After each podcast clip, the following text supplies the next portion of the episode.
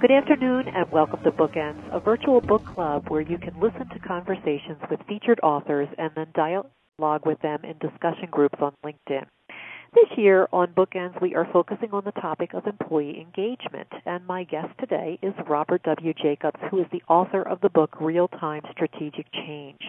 Following today's interview, you are invited to engage Robert Jacobs in conversation on LinkedIn. Just log into LinkedIn, search groups, and join the group called Bookends the Discussion. Here you can pose questions and discuss employee engagement issues with your peers. You can dialogue with all of the authors who are members of this group. You will also find a link to a recording of today's interview as well as previous interviews. Invite your friends to join the group and listen and discuss with you. I am Susan Stamm, and I'm pleased to introduce Robert Jake Jacobs as our guest today.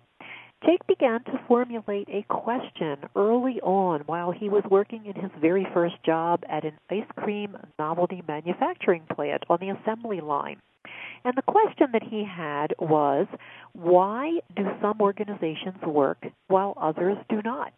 As a pioneer in the field of large group interventions, Robert Jacobs has continued to learn better ways that people and organizations can change.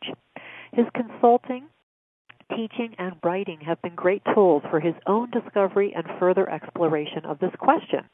Jake has worked with some of the largest corporations in the world, including American Express, Corning, Ford, Home Depot, Marriott, Mobil, and Chrysler House Coopers. He has supported major change efforts in the City of New York, the U.S. National Forest Service, the EPA, and the UK's National Health and Employment Services. Jake has authored or co authored six books, including You Don't Have to Do It Alone and The Change Handbook. Notre Dame's executive education program, the Navy's Postgraduate Institute, Roffey Park Management Institute in England, and St. Thomas University have all been ways to continue his own learning while teaching others. Robert Jacobs graduated summa cum laude from the University of Michigan and received a Master of Science in Organizational Development from Pepperdine University. He lives in Los Angeles with his wife Cheryl, children Allison and Aaron, his cat Joey, his rescue dog Stella, and his best friend Black Lab Theo. To get a copy of Real Time Strategic Change, visit Jake's website at www.windsofchangegroup.com. Jake, thanks for joining us on Bookends today. Well, thanks for having me, Susan. Your book, which was actually written back in 1994, has really been a step uh, on your journey of helping organizations master the art of change so that they can respond to issues in what you call the real time. What is real time strategic change, and how did you uh, discover such a process way back in the late 80s and early 90s? Well, let me start, Susan, by saying I I, um, I was really blessed early on in my career to find my calling, um, which is really about how do how do you help people, in particular large groups, create their what I call collective future. So um, in the in the uh, mid '80s, uh, I had the opportunity to work with a group of consultants that were based in Ann Arbor, Michigan.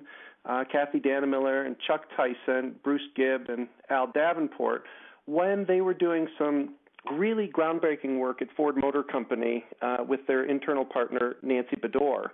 And so, real time strategic change actually uh, showed up in the work they were doing. They started to bring together um, larger numbers of leaders in Ford. Uh, this was back when they were making money. Um, to say what kind of strategy do we need? How do we shift the culture of this organization to be more participative? And so, what started with 50 or 80 or 150 eventually grew to um, our working with 2,400 people who plant for the and the launch of that Mustang, how could you, in fact, get everybody pointed in the same direction, clear, committed, committed? Um, and so at its basic, most basic level, real-time strategic change is about how do you help people create their future faster. What was was really involved in developing, you know, such a comprehensive process as described in the in the 1994 book? You know who was involved in in this and and how long you know were you actually involved in really coming up with the original approach that you describe in the book? Well it really was um, an evolution, and so you know, like like any good process, um, there's learning and it evolves over time. So, um, as I said, Kathy and Chuck and the others were involved in um, sort of a first generation of this work, and and even they, you know, you you have that saying, um, we stand on the on the shoulders of giants, and so the work that they did was based back in work that Ron Lippitt had done in the 60s around building uh, collaborative communities.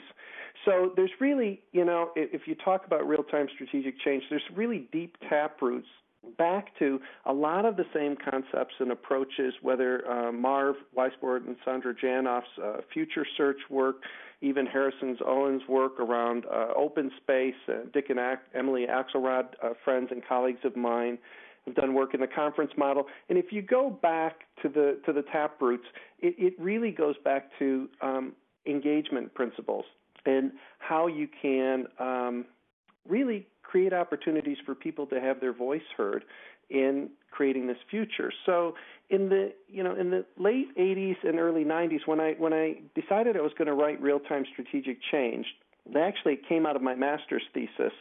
Uh, I can still remember where I was driving outside Ann Arbor, Michigan on uh, US 24 and saying, you know what, this this needs to get out to a larger audience. We can do all the good work we can, but there aren't enough of us, um, and organizations and people in them could benefit much more. And so I made this decision. I, I would take this thesis and go ahead and publish it.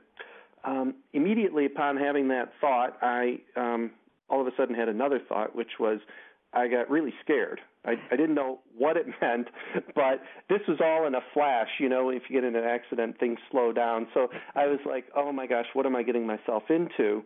Um, and then I, I had another thought in the next moment, which actually has been a great aid to me the rest of my life, which is um, you can keep your feet moving even when you're scared. So I made this commitment that I would publish this book, and and um, I think the the universe or higher power, God, whatever you would say, had a good test for me because 27 publishers um, said no to this book, which now has had uh, 27,000 people buying it. Oh my. So, uh, you know, I had this commitment that said, this is important. I need to get this out to the world. And so for me, it was just a matter of um, finding out how to do that um, rather than whether it would happen or not. Although there were a number of people who weren't so sure that that was, um, you know, a reasonable proposition. But as I found Steve Piersanti at Berrett-Koehler, who um, was the best publisher by far, um, that could have um, led me through the process with this first book, um, we started to use real stories from real people in the book. So ultimately, there's 67 um, co-authors if I could call them that, of this book with people telling stories about how they've used this approach and what difference it made for them and made for their um, their organizations. Wow! And hats off to Berrett-Koehler for for uh, you know seeing the uh, the power in the in the book itself. As you just mentioned, this this book really this this work is really the first generation of real time strategic change. Could you tell us what this actually looked like back in 1994? You do just an outstanding job in the book and really walking people through the the typical three day event um, with great detail. I will add, and I really appreciated that. Um, could you could you give us a bit of a picture of of uh, you know this this event and and and tell us uh, you know a little bit about um, you know who would have been involved in it and what it would have looked like. Sure. Um, one of one of the things people have asked, um, you know, when I started to work with different clients, they you know say, well, will it work here? Um, you know, we've got a unique organization, and I've I've uh, you know I've worked in Thailand, I've worked in Brazil, I've worked throughout Europe, in Mexico. Um, all over the world, and it, and it in fact always works. And, and the reason that it quote always works is because the people in the organization themselves are designing their own change effort and in this case their own events. So we we have design teams which are a microcosm of the folks who are coming. So um, and the people who come, you know, you go back to some basic questions to say, well, you know, what's the work that needs to be done, and then who are the right people to do that work?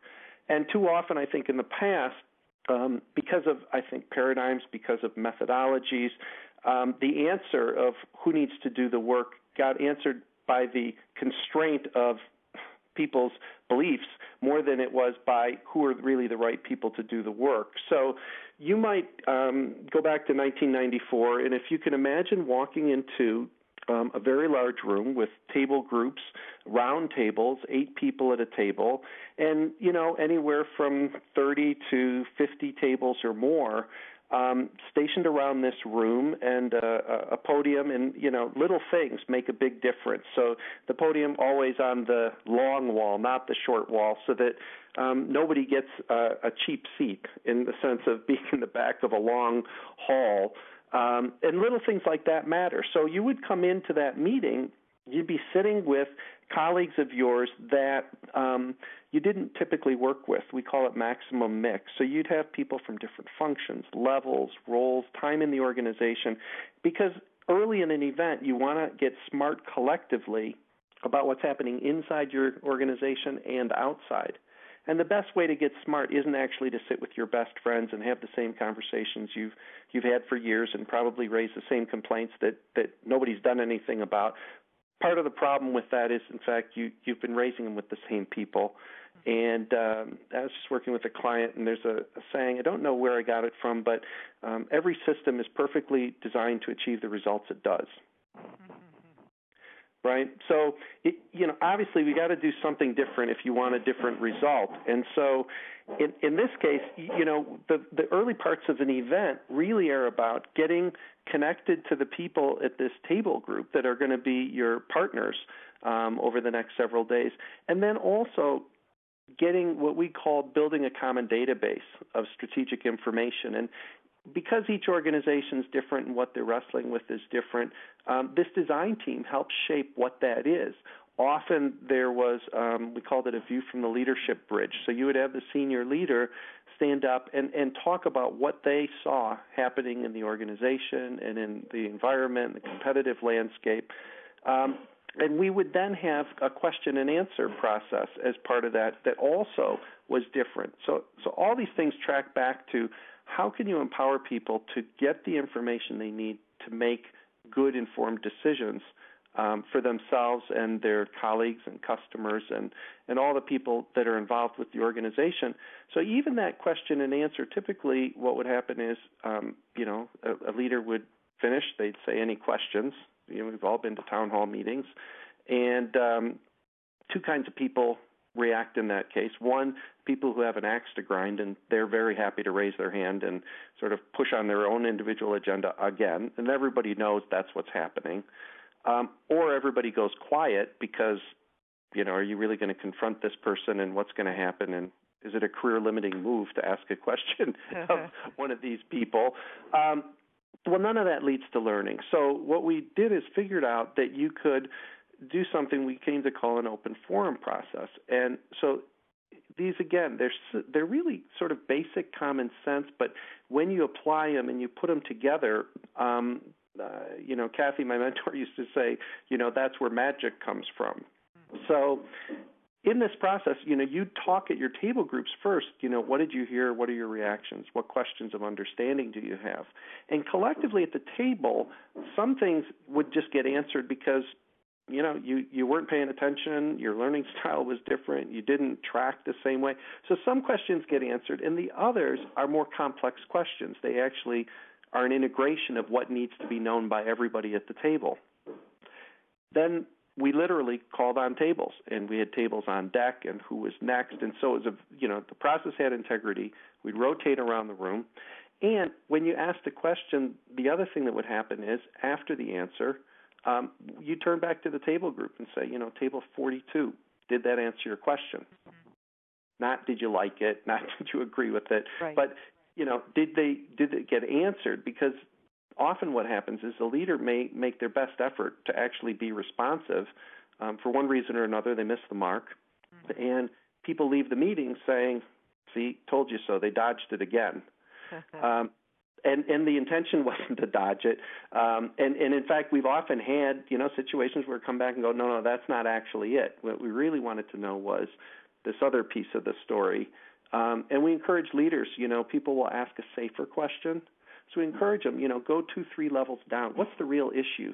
that's concerning people and speak from that place and you know you get a more efficient conversation but you also build a lot of trust um, in the process and in the people by dealing with the issues everybody knows what they are anyway. What we're saying is let let's put them out on front street. Let's put them above the table. The only way we can work on them is if we all know what they are agree and respect each other. Even if we have differences let's know what those are. So you know, a bit of a long way around the barn, but the beginning of an event is really about getting people um, with this common database. And then there's a second stage, and you know, often these are two or three day meetings, but the middle of it is really about crafting a picture of um, an organization and a future you want to call your own. And you'd be proud to call your own. And there are a lot of different sort of uh, techniques and processes and tools um, to do that. But basically, um, it's looking at a preferred future um, as opposed to problem solving. And the problem solving is let's find something that's broken, fix it. Um, and preferred futuring says what what do we want? Um, what do we aspire to create? And um, you know all of this goes back to some very good theory base. So um, Ron Lippitt, who uh, I'd mentioned had done the work around communities, um, Ron had uh, come up with this uh, research project when he was at Michigan, and he put two groups together. One was um, focused on preferred futuring, the other on problem solving, and they got the same task. At the end of that, they did their research, and what they found was the groups who were doing problem solving over time had decreased energy, and the preferred futuring group had increased energy. The problem solving group um, had increased blame. Preferred Futuring Group had increased ownership over the situation. And the last one was the, the problem solving group had a reduction of pain solutions. You know, let's make it not as bad as it's been. Right. And the preferred futuring group had innovative solutions, whole new ways of looking at the situation um, that opened up possibilities. And so the middle part of an event is really about crafting that future. And the, and the last part, and, and not to be forgotten, is so what are we going to do? What do you need from me? What do I need from you? We even had things where functions of you know 100 people each would give each other feedback about how they could work together more productively.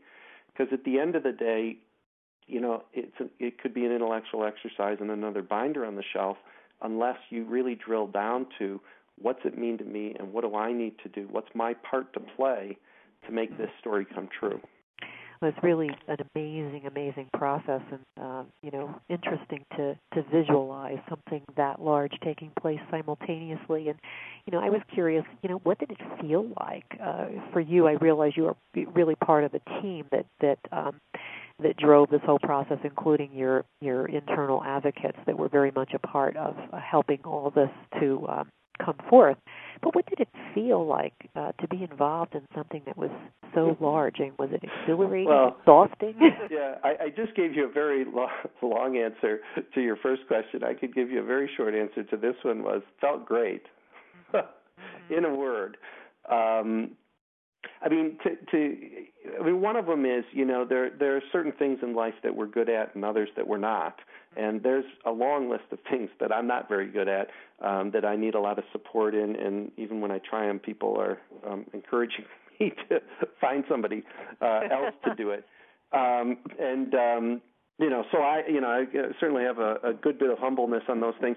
This work, for whatever reason, um, is exactly what I'm meant to be doing in the world. Uh, it's easy for me to do. I, um, you know, standing in front of a thousand people and, and working to consensus um, with them isn't anything that um, keeps me up at night. Hmm. Um, if for some people they would run the other way as fast as they could. this is, you know, coming home. And you know, we used to say, so how do you, you know, somebody say, how do you control a group like that? And you know, the the answer is, well, that's the first problem is you don't. You don't. Right? You don't control them. I mean, to think you're going to control a thousand people, you know, you're already now you're already in behind the eight ball. So the thing is, how can you work with this design team so you come up with a process that people it makes sense to do, and they want to do it. They feel smart in doing it. It'll get them where they want to go.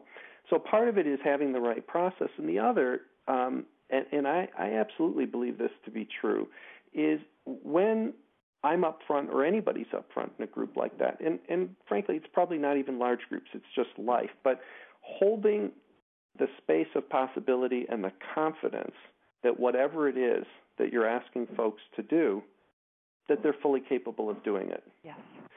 And so standing up front, I mean, you know, if I got up there to try, and we, you know, I'm doing some work now um, in Europe with a retailer, and we have an event coming up, and there's a bit of um, gymnastics about groups that need to move and the sequence and why and how, and you know, it, you know, the, the logistics of these things is as important as anything else.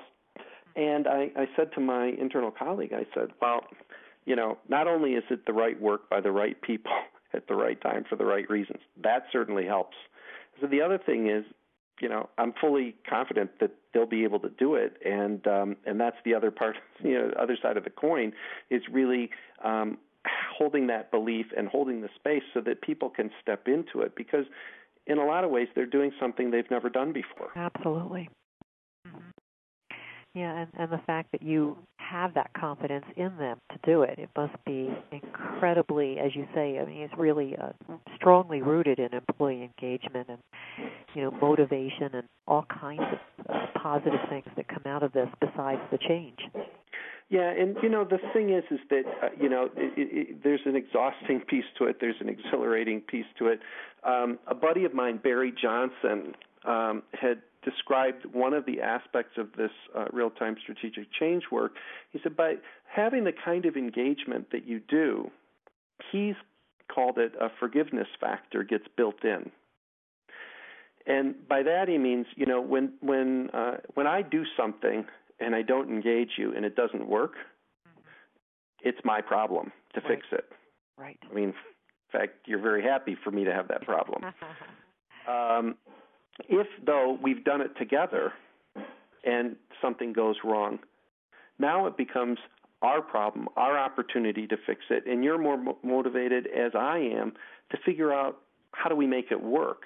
And so I even believe, you know, standing up in front of some of these groups, um, they know I have their best intentions um, at heart, and I am doing my level best to try and support them.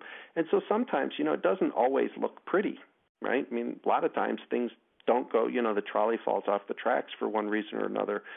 But I also know that because of the relationship and rapport, and you, you may say, well, there's a thousand of them. How could you possibly, you know, have any kind of rapport with an individual? But but my belief behind it is they know that um, we're doing the best that we can to help them be the best that they can be, and because of that, when things get a little um, you know, my English clients call it wobbly.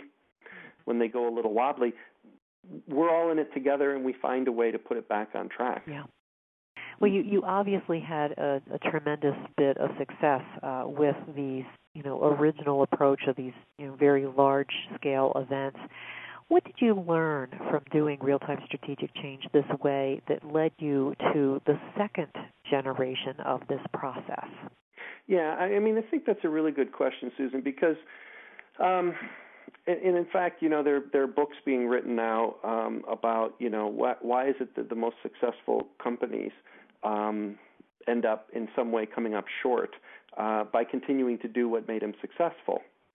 So, you know, my story around that was that these events are so powerful um, that you really could move a system through having people get engaged in them. Um, and there's a seduction in that because, you know, like to see something like that happen and to see the progress and to see the commitment and actually see the change, um, you know, that that would be enough. And yet, as I was doing this more and more, what I realized was something akin to, um, you know, I call it now the rubber band effect. There's a lot of progress, a lot of movement, a lot of commitment, and yet over time things began to slide back to the way they were. Maybe not all the way back, but but you lost progress. And as I looked at that, and I and I was thinking about it. Of course, I, I grew up doing all of this large group work. The vast majority of the rest of the people doing change work did not grow up with that as their background. They grew up in the field doing team building and um, you know process improvement and a lot of the things that just they weren't on my radar when I was doing this large group work. So I looked at this and I thought, you know, there's wisdom out there that isn't part of this process right now. And these events, however powerful they are, they're like necessary but not sufficient. Same thing's true with the small group and the infrastructure and all of the design work that gets done um, not in these events, also necessary but not sufficient. And so putting those together and reframing this from sort of an event centric view, which is how I had thought of it, and saying, well, you know, this is um, events and a whole lot more. There's embed this within an overall change process, and now it becomes a tool in your kit bag, very powerful tool, um, but one of many that you can put in place so that when you start looking at change efforts um, and putting them into the way of doing business for an organization, it, events are sort of a non-self sell. They're not a normal thing that happens in organizations. So how can we take what we're learning there and embed it into daily work so that the most sustainable thing I think in any organization is work. I mean, it happens every day and everybody does it. So the more you can engage people around this and make it not special, but make it part of daily work, um, the more sustainable the change is going to be. So the second generation was really about getting the culture of the organization to really kind of embed this whole idea as kind of more ongoing work and activity. Were there any other characteristics of the second generation that were quite unique from the first? Yeah, you know, one of the things that happened, and it really was sort of a, a key that opened the door out of what I, you know, call the event only game was that stepping back um, and, and looking at so what was the essence of why this worked. And if you go to the real time strategic change book, there's 20 principles that get sort of outlined in the first several chapters. And uh, I was sitting with a, a buddy of mine, Frank McEwen, who um, was a colleague of mine, and we were getting ready to do a training session um, on RTSC in San Francisco. And so we got to the part we said, okay, well, let's pull the principles out. These are really important. And we looked at the list, and of course, there's 20 of them. And, you know, I was joking with Frank, and I said, well, look, God's got 10 commandments, throws around a lot more weight than we do, right? and so us having 20, him having 10, or her having 10, probably we should cut these down a little more so that you know we're at least not asking the same um, you know as, as God who's got a little more um, authority so, to speak. So we we baked them down into six key principles which actually survive to the day. Um, and when you're doing work consistent with those principles, you're now doing real time strategic change work. So it doesn't have to be in a big room with lots of people.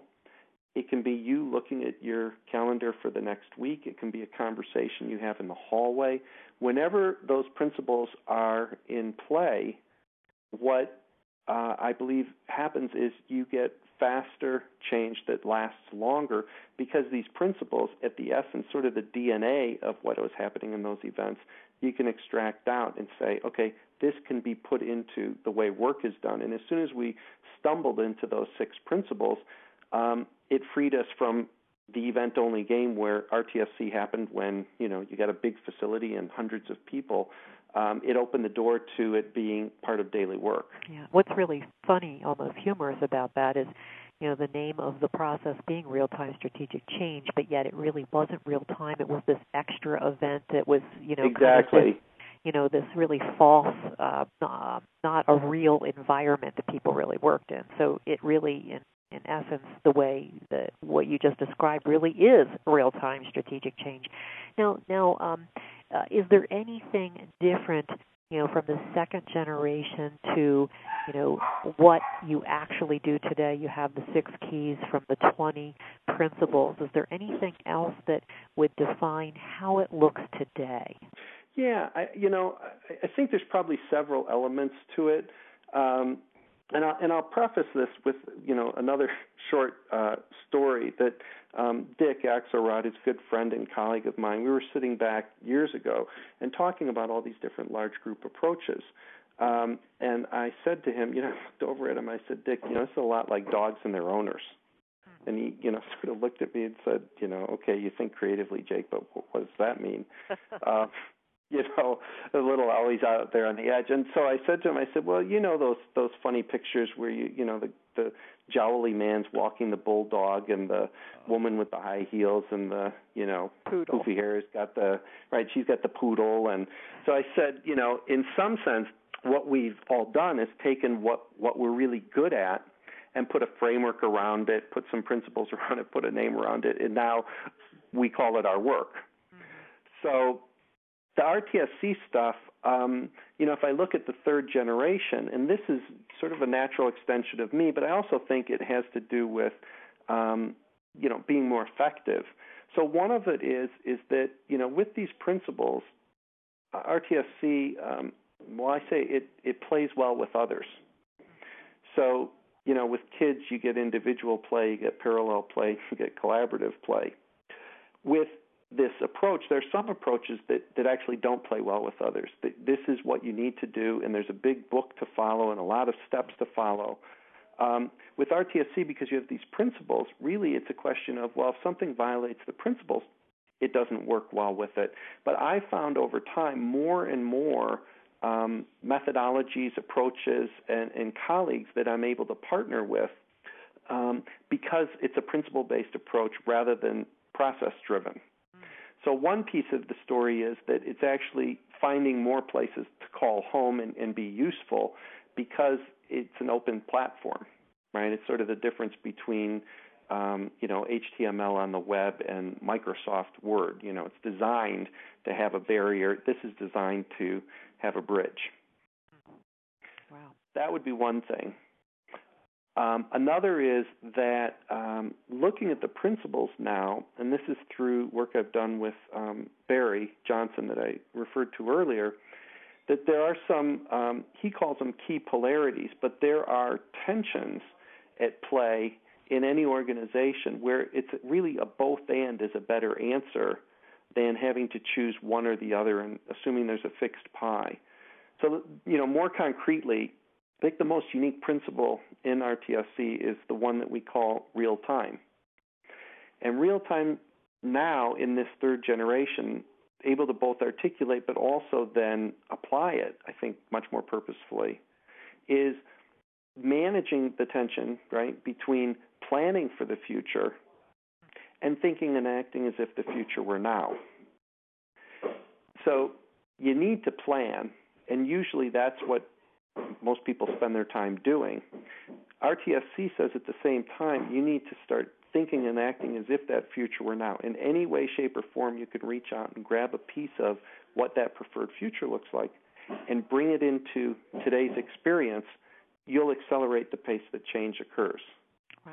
So, you know, I, I was on a video conference today with the, the, uh, this client in Europe, and um, I was really interesting. The CEO, the leader of this whole organization, was sitting there for an hour and a half with us with three leaders of a design team, an internal colleague, and me. And there was a conversation about what's going to be the best use of time in this event. Now, he said he wants to have an engaged organization. He wants to have, uh, you know, a whole cadre of leaders. So all of this is part of the plan. It's part of the vision. Um, I, I even have trouble when people say, "Well, here's our vision for 2010 or our vision for 2015," because it it it puts it outside your present experience. Right. I mean, right. by definition, if I'm talking about something in 2015, it must not be true now. So Paul, in this meeting, he was literally experiencing the leadership that he said he wanted. He was receptive to it. I mean, I I was amazed that you know the level of detail he was getting into. He wasn't micromanaging. He was partnering with everybody in that room to figure out what's a good answer for how to deal with this issue and all the things that he's talking about wanting to happen in this organization, needing to move to a matrix structure, needing to think vertically horizontal. All of that was happening right on the call in front of his eyes hmm. and you know it, it wasn't you know even modeling people say well leaders have to model the behaviors and you know i go well I don't know about you, but for me, models are people who look better than I do. They're better shape. They wear nicer clothes. Um, the lighting is always better for them than it ever has been for me. Sometimes um, we don't even like them. Yeah, right. I mean, yeah, and you know, they end up on a reality show, and you think, you know, who are these people? So the whole, even the concept of modeling, I have trouble with because it's sort of, it's not real. Mm-hmm. So rather than modeling this behavior and then sort of putting yourself above the fray, I'm going to model this for you, Susan. This is the right way to do it. Um, Paul today, you know, he had his sleeves rolled up. He was a member of the team. Leaders were leading. He was engaging. Work was getting done, um, and that future was showing up today. Wow.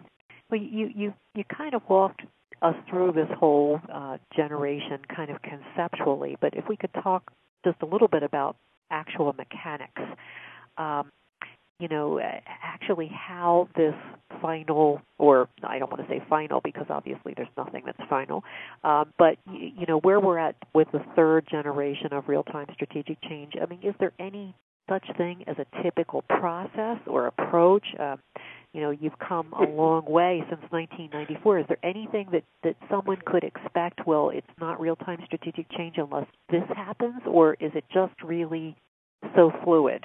Well you know tough question susan. So i'm a consultant so i'm supposed to say it depends right, right. um not a helpful answer though for most people.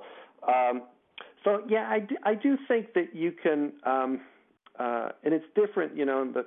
Years ago in quality, they used to say, "Well, you'll know it when you see it," and it's like, okay, well, really sounds good, but not very helpful. Um, so in, in this case, with RTSC, I think you know one of the things that you can tell that an RTSC process is alive and well is that you you have um, and I'll say the right people doing the right work, and and you got to put right in quotes, but you know, one of the things is that uh, when I show up places, they go, "You're the participation guy," because of course I do all these large group events and I'm engaging people. And my answer to them is, "Yes, yeah, sometimes." It sort of sets them back. And I said, "Well." You know, one of these principles is about engage and include, and the, the tension to manage is between participation and direction. So sometimes the most engaging thing you can do is to be very directive sometimes it's to be very participative. So if you were to like walk into an RTSC um, effort, you would see a lot of different people engaged in different ways and the challenging of each other around, well, what's our current assumption and is this serving us well? So assumption busting and and sort of um, encouraging people to look at things in new ways would certainly be part of it. You'd you'd likely see some form of design teams up and running so that you had a microcosm of the larger system designing what needs to happen to move the system forward. And you know, again, sometimes you'd say, well, you know, wouldn't it just be easier if Jake would just tell us what to do? Well, yes and no. I mean, first of all, then you either get, um, you know, you get resistance or you get acquiescence, neither of which is about creating the future. So, you know, design teams help make sure that we're not just jumping through the hoops that the consultant said are good ones to jump through. So it's a little odd, but I would say another way you would tell that this was RTSC is that you would see people designing their own change effort.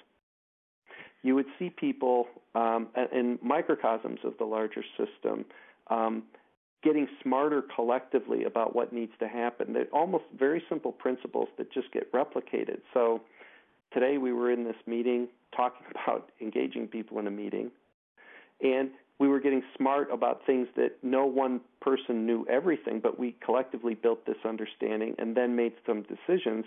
Well, that's only in the spirit of then replicating that with 250 people in a few weeks. So, this whole concept of microcosms and people getting smarter collectively to make decisions, that would be another thing that I think you'd see. Um, and I also think you would see leadership showing up in a lot of different ways and places um, that are beyond the hierarchy. Yeah. The hierarchy is necessary, um, and it's one of those necessary but not sufficient. So people stepping up to make a difference with unique contributions that they can make would would be another thing. Um, I would have said you'd see these large group meetings, except I, I worked with um, a, a buddy of mine, Myron Rogers, several years ago, and for whatever reason, the organization we were working in um, had some unwritten cultural norm that said you could never bring more than 50 people together in a meeting. Well, all this large group stuff that I did was no longer applicable. So I sort of had to put one arm behind my back and start working, and it actually was helpful because it opened my own paradigm about well, it doesn't always have to be hundreds of people in a room. So you you might see some large group events, you might not, but you would definitely see this kind of design team concept. You would see things also happening quickly. So changes would be taking hold. And um, the way I talk about it, Susan, is it's like playing um, with house money in a card game because you get a return on investment very quickly using this approach because change happens faster. And then the investment, the return from those early investments becomes your later investment. So it becomes sort of a virtuous cycle where the more things change, the more things can change. Wow. What would you say are the most significant things you've personally learned and discovered by doing this kind of work over the past 25, 30 years? Hmm, good question. Um, one thing I know that I've learned is um, anything's possible. Uh, and, and that really, if anything, um, we put up our own barriers, um, and that becomes the limit of potential, not people and the organizations themselves. So, you know, I've been uh, honored and privileged to be able to work. One of the projects was um, with the City of New York on a tuberculosis control project, and there was a pending pandemic at the time. I mean, this was really um, serious um, implications, and uh, there were five agencies. They'd never gotten along together. They had been rewarded for not getting along. They'd never put their budgets together. I mean, there were all kinds of reasons why this shouldn't work, and they all had different protocols for how to deal with it, which, which in fact were a lot of the problems because people were slipping through the cracks between them, and and so you know, was that a doable task? Well, there's epidemiological data, which you know what that is if you've worked in healthcare with the TB project. But the incidence of TB in New York City has decreased uh, 77% over the last 15 years, year over year decreases. And so the the concept of what's possible, I think I just have a much broader canvas um, that I paint on than I did years ago. Um, I also think that I I have learned that uh, a lighter touch is often a better touch.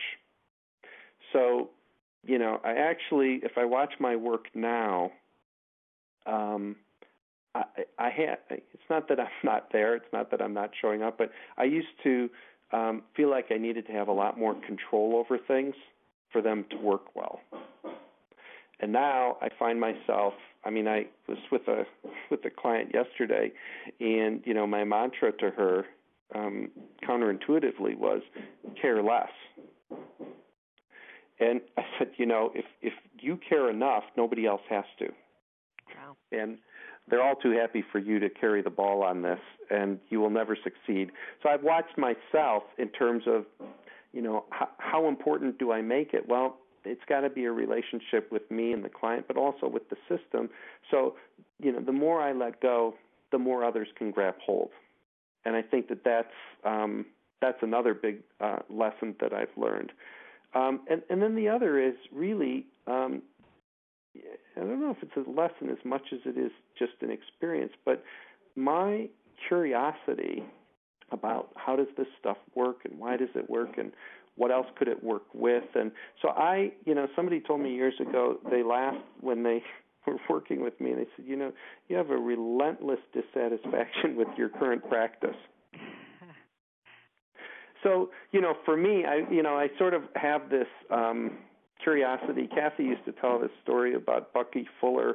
Um, he came and gave a speech at Michigan, and um, she tells the speech that he told um, her, it was, um, you know, he was saying he lie, he would lie on the beach at night and look up at the stars and you know just sort of be mesmerized by the beauty and grandeur of these stars and then he said you know and then the thought occurred to me maybe it's the stars that are looking up at me instead of me looking up at the stars right. Very buckminster fuller like and so that kind of well i don't know maybe this is this is not the case maybe there's another way to do this and so you know, naturally just challenging you know, every day I get up and I look at something and I go, well, I don't know, maybe it doesn't have to be that way. As long as I can hold on to these principles, um, anything else is really up for grabs. And at the end, and I, you know, I joke with people. I say on my epitaph, I'd, I'd like, um, you know, the, the message from a work standpoint should be, it worked. Whatever it might take, it shouldn't be me putting constraints in place so that I'm comfortable with what's happening. Um, ultimately, it should be what needs to happen does, and this curiosity I have, um, which you know I think it's, it's a blessing more than anything. I think I got born with it, and I'm, I'm very appreciative of it. But um, it, you know, it's it's not about the answers as much as it is about the questions, and so that that's really I think enabled me to continue to learn, but also I think for this approach to continue to evolve. Yeah. You, you've already shared a little bit about your work with uh, New York and tuberculosis, but just to conclude our time today, um, you share so many stories, of course, in the book about the, the far-reaching um, impact of real-time strategic change. Is there one story, either from the book or, or from your more current work, that um, that you might share with us um, as we close off our time together? Sure, and you know, I I, I um I think nothing um better than the present because there there are a lot of stories in the book and and people could read those and they and they're good stories um, and I think helpful. And um, you know the, so the one that I would tell is probably the one that I'm um, you know co-authoring right now with a lot of people this retailer in um, in Europe. And uh, it's really um, an evolving process. So um, the leadership team doesn't exactly know what the right answer is at this point, and they are open and in a conversation with people in the organization that says, okay, they happen to be an off-price retailer, so they're growing um, by leaps and bounds in a down economy because that's a good business to be in when people are watching, um, you know, watching their pocketbooks.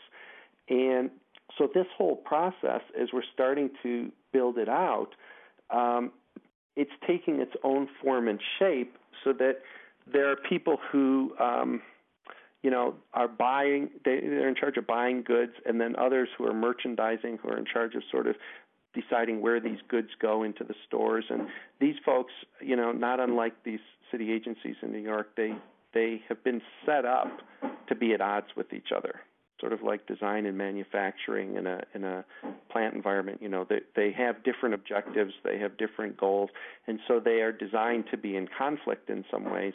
Oh, in this particular project, um, you know, we we had a, a session a couple weeks ago, and um, senior leaders in each of these organizations were coming together to try and make some decisions, and and you know they didn't have a very good track record of doing things together, um, and in fact, sort of um, I don't know what you'd say, but you know they'd actually done a lot of work themselves on what they thought the answers were to the same questions, but they hadn't done it with each other. Of course. So, you know, it's a bit of a setup for what might be a difficult day or two. And what we did is we actually thought through ahead of time and said, okay, so what are some decision guideposts? Something that you know everybody can get behind and say these are good criteria. We make the decisions based on criteria, we can get the personalities, we can get the historical, you know, artifacts of the um, demonizing that we've done. You know, we could let go of all that. And so, in this process, what I'm watching happen is people getting into good conversations where they respect each other and they have some common goals that everybody can get behind. And reaching out and when they have a question, you know, in this meeting, there was, I mean, it's remarkable if I step back from it because there were 72 decisions that they made that they agreed on during this meeting. And there were two open issues that they left with. Wow. Now, you know, and and you know, they they were as surprised as anybody else was that they actually got there. But the way that they got there, if you go back to these same six principles and you say, well, you know, were they building understanding, listening to each other and, eh, through inquiry and advocacy? Yes. Um, were they thinking and acting about you know the future and so the kinds of conversations they were having the way they were having them is actually the way they need to work together in the future um, you know this this whole concept of participation and direction we we had one woman who was like hosting the meeting and i jokingly the day before um said well look um nora you're going to have to be the goddess in the meeting because when we get to a point where nobody agrees we can't we can't spend the whole afternoon debating this you have to actually wave your wand and say it's going to the open issue wall so she introduced herself to the group and said, "Okay, Jake said I'm going to be the goddess today, and this is my job." And so, you know, this participation direction thing, it, you know, it worked because when she played her card or her wand, um, is when people most wanted the direction. Um, and other than that, you know, it was a bit of a free for all where they needed to make decisions. They needed to have conversations. So this whole concept of these principles, you know, it shows up in this um, process. Whether it was with the CEO in designing this meeting, which, you know, most people would say, doesn't he have something better to do? I mean, really? Well, he didn't. For an hour and a half, he was saying, "I'm bringing all these people together. This is the future of our organization. I need to have my voice heard in this as much as anybody else." Absolutely.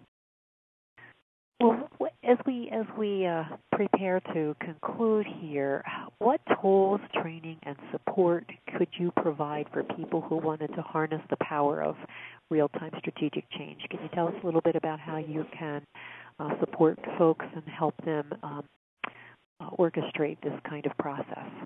Yeah, um, Susan, there's several ways um, that uh, that people can sort of take take the next step. I mean, one of them one of them, and we'll, it's a continuum, right? I mean, you certainly can read about it, and that gets you some awareness. Um, there's um, work and opportunities because once you take this out of the hundreds of people in a room situation, really anybody can do this work at any time with any number of people, even yourself. I mean, I joke with folks when I do training, and I said, well, you know, it works with you know a wife, two kids, a cat, and a couple dogs, um, as well as it does with you know the city of New York.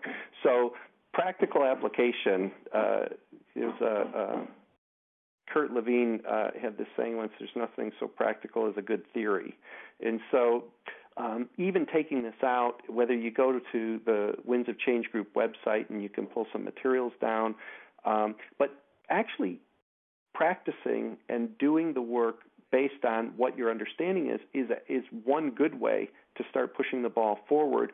There are webinars um, as well that I offer, and you can see on the website those. There's public trainings um, that we do a couple times a year where you can bring in a live case. So it's not like you're coming in again. Um, you know, we did some of these trainings, and so we said, well, if it's about engaging and convening, then us running our own agenda and telling people what they should do um, isn't actually congruent with the principles. So, you know, you're encouraged to come with the team, bring an organizational issue or opportunity, and we'll do work in real time on that. So when you leave, you're smarter, more confident, and clearer about how you can move people in your organization um, into this process and partner with them in moving the organization forward. So there's things where there's public training, there's the books, there's materials on the website. I've got a blog that you know people are welcome to um, you know put their oar in the water on. And you know this may sound odd um, in some ways, but you know having um, Kathy uh, Dannemiller is my mentor. Um, you know, she had always said, you know, you go into the world with open arms. And so, if folks who, who listen to this um, have a question, I invite them to shoot me an email, give me a call. There's always time, and people have made time for me. Um, sort of always amazed by how available folks are in the field and how willing they are to be helpful. And um, and so it's you know it's sort of uh, you know a bit of a circle of learning, like a circle of life. You know, I really uh, invite people to get in touch with me in, in whatever ways I can be helpful to them in supplementing the work they're doing with this approach and these principles. It's not about replacing it, but it's about you know even bigger and better. Um, I welcome the opportunity to uh, to learn from them and and also share what I've come to know. Great. That's terrific, and, and I'm, I'm assuming that people can connect with you through your website. Is that correct? Yeah, that'll be the easiest way to do it. Um, you know, you can go to the website and just shoot, um, you know, uh, something to the contact page, and we'll, we, you know, we set up a time we can have a conversation. I, I do get around a fair bit with travel, so who knows? Maybe, uh, you know, in a town near you soon, and and uh, it, but really, at the end of the day, it's really about how can we help each other, um, you know, create a better world, and we do that through working together. And so that, if there's you know a last word um, to the interview, is really about um, what could I learn from others, what could they learn from me, and then the rest of it is a logistics game about okay, how do we how do we make it happen in a, in a calendar when we can get together? Um, but the intention behind it is uh, is pure on its own. Well, Jake, we all thank you for your excellent work and this great resource to help build employee engagement out in the workplace. It's really been great to have this time with you today, and I really would like to encourage our listening uh, audience to participate. To uh, I'm sorry, to purchase your your book, uh, Real Time Strategic Strategic Change. As I said in the very beginning um, of our discussion, um, I was amazed at the amount of detail um, about the process that you really shared in the book. It was um, you know, unlike many books that you read about something that really don't tell you how to do it. Um, and, and there was really quite a bit of detail in the book. Uh, and that book, once again, can be purchased at Jake's website, which is www.windsofchange um, group, windsofchangegroup.com. Following our interview today, uh, once again, you are invited to join in this conversation on employee engagement by joining a group on LinkedIn called Bookends the Discussion. You can pose questions for Jake, who will be joining us in, in this discussion group along with uh, your colleagues and peers um, who you invite to join us as well. You'll also find a link to our recording um, from today's interview as well as other interviews we've done. You can share these with others and you can listen yourself. Uh, be sure to invite your friends to join this group. So thanks again, uh, Jake, for being our wonderful guest today. It's really been it's been great to talk with you about real-time strategic change. Thanks so much. Well, and thank you for the opportunity, Susan. Thanks for being here.